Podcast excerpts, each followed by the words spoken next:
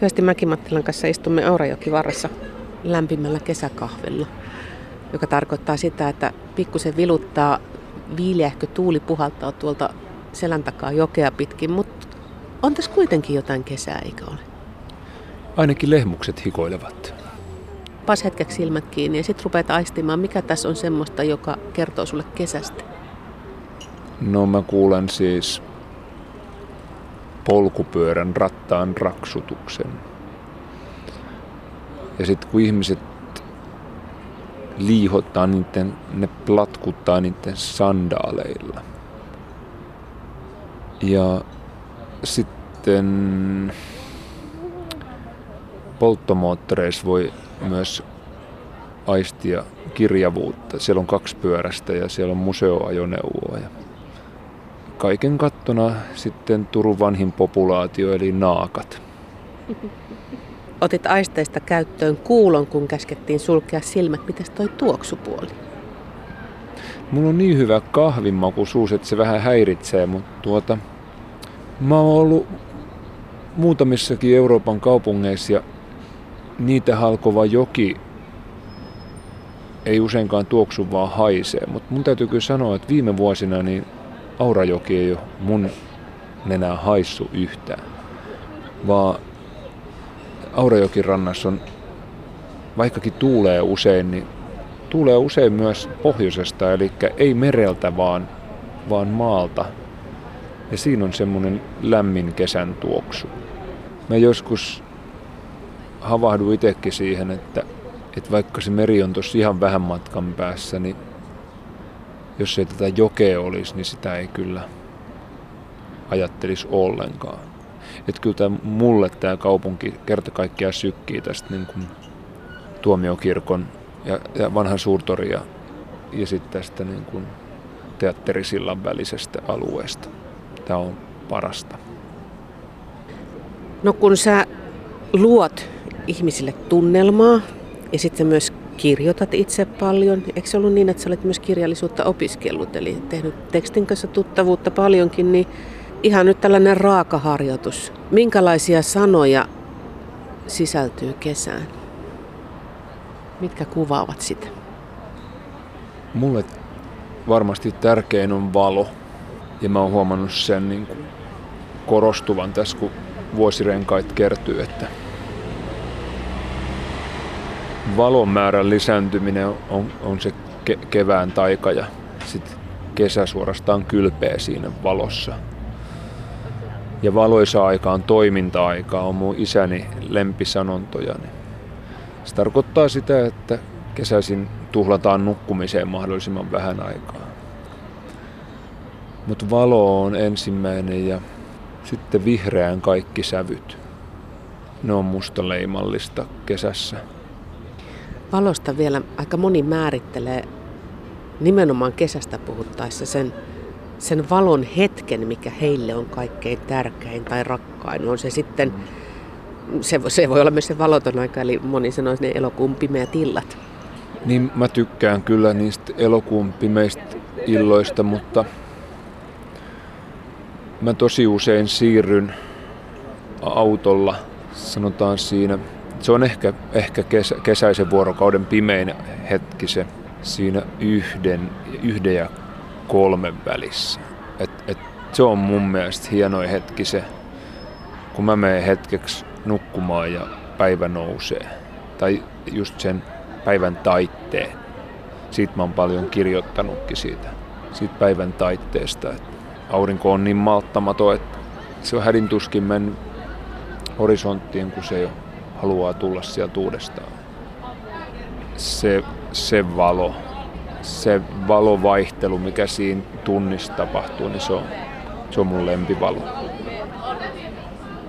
Täällä tapahtuu tällaisia erinäköisiä ohimarsseja, siitä tämä ilo ja kiljunta.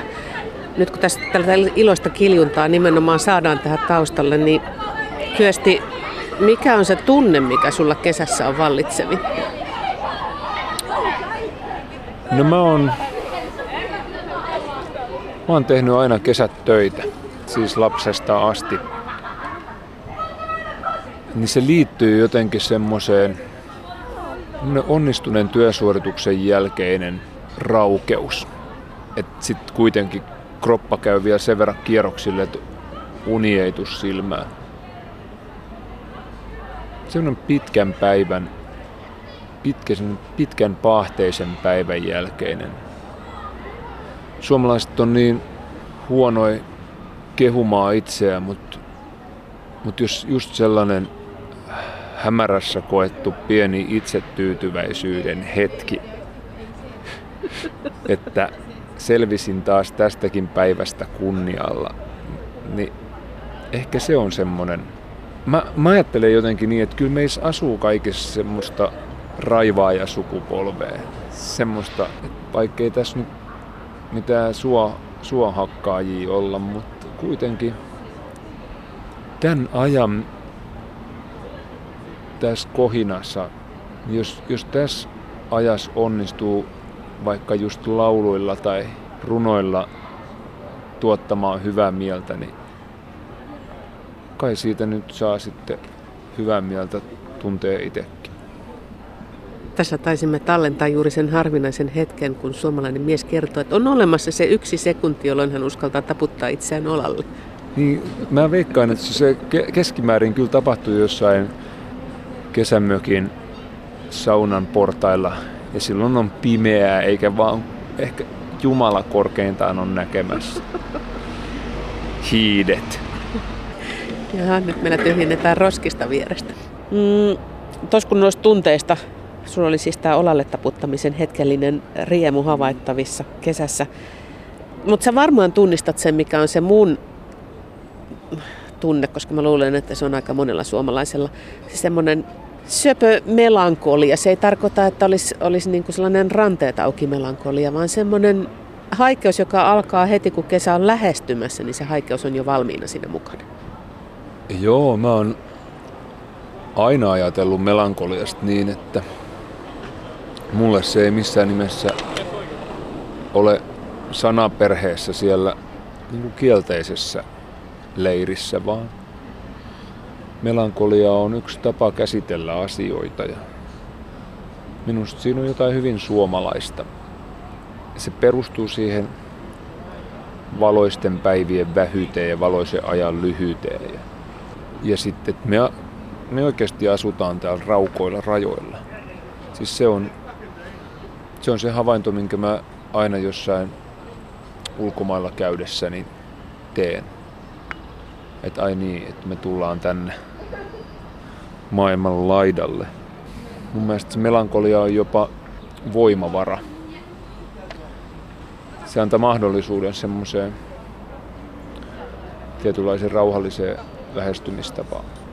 Mieluummin melankolia kuin esimerkiksi aggressio. Mutta sitten siinä on, no kaikessa on puolensa ja puolensa, mutta, mutta tähän niin melankolian vastapariksi kesässä mun mielestä liittyy jotenkin se se harvinainen usko, että ihmiset odottaa uskoen, että kesästä tulee ihana ja hieno ja ainutkertainen ja, ja minustakin tulee jotain muuta kuin mitä minä talvella olen. Niin, kyllä mä ajattelen noin, että ihmiset puhkeaa kukkaan. Ihmiset herää, herää kesään ja, ja ikään kuin ihan konkreettisestikin kuoriutuu, uusiutuu ja aukeaa. Ja sen takia just esimerkiksi omassa työssäni tanssilavojen viihdyttäjänä, niin ne illat on hienoja, kun kaikilla on hyvä mieli ja kaikki ovat kukassa ja valoa riittää. Mua jotenkin kiinnostaa just toi, että kun sä näet sen saman porukan talvisaikaan ja sitten sä näet heidät kesäaikaan, niin kuinka konkreettinen se ero on? Onko se joku semmoinen, jonka vaan, vaan voi niin kuin aistia, että sillä ei ole oikeastaan mitään sanoja tai kuvaa, vai, vai näkyykö se selkeästi myös jotenkin? Kyllä se näkyy, se näkyy väreissä. Se näkyy ihmisten kasvoista, ihosta, ilmeistä, ryhdistä kyllä se näkyy ihan kerta kaikkiaan joka tavalla. että se talvikausi on semmoinen, siinä on ihan eri lainalaisuudet. Että talvella se on ehkä semmoista seuranhakua ja jopa semmoista turvanhakua, yhteisöllisyyttä siinä mielessä. Et kesällä siinä on ripaus semmoista uteliaisuutta ja leikkimieltä. Saatko sä jotenkin itse myös boostattua sitä? Saatko sä lietsottua sitä väkeä jotenkin erilaiseen tunnelmaan? Se on nimenomaan mun tehtävä. Ja siihen on kyllä suomalaisen ja, ja miksei käännösiskelmienkin antologia kyllä tarjoaa aikamoisen mahdollisuuden. Että se on sitten omasta ammattitaidostakin, että kuinka hyvin siinä onnistuu. Mahdollisuuksia on. Niitä kysymys sisältää myös sen, että ootko sä myös erilainen kesällä? Mähän on ihan täysin eri olento. Mä oon talvella maahinen ja kesällä menninkäinen. Istumme Aurajokivarassa Kyösti Mäkimattilan kanssa ja täällä kuuluu tällaista ilakointia, kun nuoriso on vallannut jokirannan, vaikka onkin vähän viileitä ja pilvistä. Mulla on tämmöinen tämmöinen pieni aarekassi täällä. Mä nostelen sieltä erilaisia tavaroita ihmisille ja tää on vähän tällaista assosiaatioleikkiä. Niin tuota, hetki pieni kestää aina ennen kuin mä saan täältä mun reppusta kaivettua nämä. Tässä on ensimmäinen. Mm-hmm. Rakas ystäväni. Mun kädessä nyt esine, joka se on perheen rauhan kannalta äärimmäisen tärkeä keskiluokkaisen, keskiäkäisen perheenisän pakistossa. Veikkaan, että näitä on, on perheissä enemmän mitä itse arvaavatkaan. Että nämä on semmonen, tämä on vähän samaa sarjaa kuin kuivamustekynä tai heijastin. Et ni, ni, niitä on tosi pitkiä poikia niitä ei oikein silmä rekisteröi. Kotisokeus tekee sen. Veikkaan, että suomalaisissa pyöräilevissä kotitalouksissa on keskimäärin kymmenen pyörän pumppuu jokaisessa. Mikä sana sulle tulee tuosta pumpusta ensimmäisenä mieleen? Mikä sana? Ajelu. Koska mä itse asun sillä tavalla, että, että siitä ei niinku pyörällä lähdetä mihinkään semmoiseen suorittavaan. Sitten tännekin on 20 kilometriä. No Pattisilla on tietysti se kiva, että, että kun tuulee vastaan, kun lähtee kaupungille, niin se on varmasti kääntynyt sit se tuuli, kun tulee takaisinpäin. Mutta se on niin kuin mun pyöräily on semmoista lasten kanssa huinimista. Mm. Tämä seuraava on turvallisuussyistä muovipussissa. Okei. Okay. Tästä mä tykkään tosi paljon. Tämä on mulle erittäin rakas, hieno su- suomen kielen sana onkilaite. Minigrippussiin pakattu onkilaite. Koho, paino, siimaa ja koukku.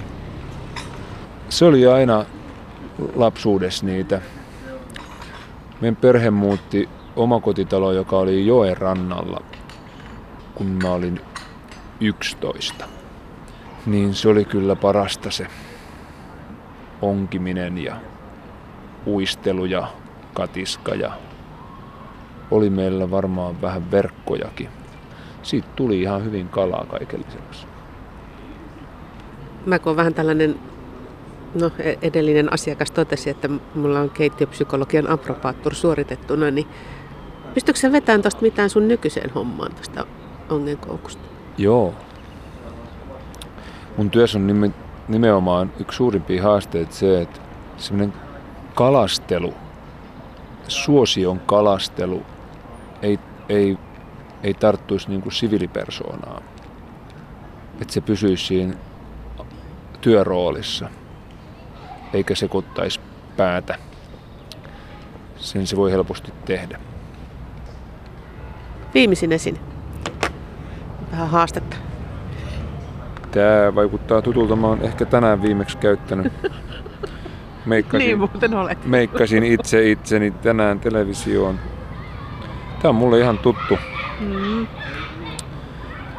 Se on aika usein niin nykyään, että, että erilaiset mediat, niin ne tuota on tehostaneet toimintaansa niin, että siellä ei olekaan enää automaattisesti isoa tiimiä vastassa tai, tai vaikka lehtihaastattelu, niin toimittaja tekee jutun ja ottaa juttuun tarvittavat kuvat. Ja ei ole sen kummemmin stylisti eikä kampaajaa eikä meikkaajaa, vaan se tehdään kahdestaan se juttu, niin kyllä mulla on perusehosteet ollut mukana jo vuosikaudet. Mä en todellakaan arvannut, että sä tulet puuteroituna tähän tapaamiseen. Mä jotenkin ajattelin, että tämä liittyisi nimenomaan sinne, sinne niin kuin lavaympäristöön. Mm. Mä hain sitä symboliikkaa siitä. Kyllä se siihen liittyy. Se liittyy siihen, tai niin, se mun, mun onnistunut keikka on sellainen, että ihmiset lähtee sieltä kohotetuin mielin. Ja se tarkoittaa silloin sitä, että niiden mielissä ja mielialoissa on tapahtunut samanlainen kohennus, minkä ne on itse tehnyt ulkoiseen kuoreensa, kun ne on valmistautunut siihen tanssiiltaan tai konserttiin tai mihin tahansa tilaisuuteen. Semmoinen rauhallinen laittautuminen johonkin kivaan iltamenoon, niin mun mielestä se on tosi hieno prosessi. Ja mähän teen sitä paljon itse, kun mä lataudun illan keikkaan. Niin mä tsekkaan vaatteet huolella ja, ja haluan ikään kuin sit tarjota sitä vastinetta sille pääsylipulle. Ja se liittyy siihen kaikkeen, siihen kokonaisuuteen. Ja sitten sä varmaan myös huomaat sen sellaisen, kuinka ehkä jo iäkkäämmästäkin naisesta kuoriutuu se kihisevä tyttö, kun se laittautuu sitä iltaa varten, niin käydään vähän välillä puuteroimassa. Kyllä, sen todella, sen ihmistyypin tunnen. Nehän on parhaita. Ne on, tota, ne on tämän mun laulajan ammatin tähtihetkiä semmoset kohtaamiset vähän pidempään eläneen edustajan kanssa. Niin, ja sähän teet taikoja, koska sä muutat ne ihmiset takaisin sellaiseksi kihiseväksi nuorisolaiseksi. Niin, siinä se taika varmaan just on, että mennään sellaiseen tietynlaiseen maailmaan. Ja sinne mennään yhdessä. Ja siinä semmoiset asiat kuin ikäero menettää merkityksensä. Ja silloin mun mielestä puhutaan ajattomuudesta tai siitä, että, että se toiminta ja se musiikki on ajatonta ja silloin ollaan jonkun kestävän kanssa tekemisissä. Tähän loppuu tämä mun tavaroiden tarjoaminen täältä ihmekassista. Mm. Kyöstimäkin vaatteella saat vuokasta helpotuksesta. Viimeiseksi vielä se, että onko joku semmoinen, mikä tekee sun kesästä sellaisen, että sä voit sanoa, että nyt oli hyvä kesä tai onnistunut kesä? Onko joku semmoinen elementti tai juttu tai asia, mikä pitää täyttyä kesän aikana? No museokatsastetulla autolla saa ajaa 30 vuorokautta vuodessa, niin kunhan semmoiset kuivat ajopäivät osuis niihin, kun mä oon itse tällä paikkakunnalla, niin se tekee mun kesästä hienon. Et tänäänkin on luvannut, ettei kauheasti satelis, niin Amazon on sen verran lämmin, että mua ei haittaa, vaikka päivä on pilvessä. Ja on siinä toki niin paksu paha, että kyllä se pienen sateenkin kestää.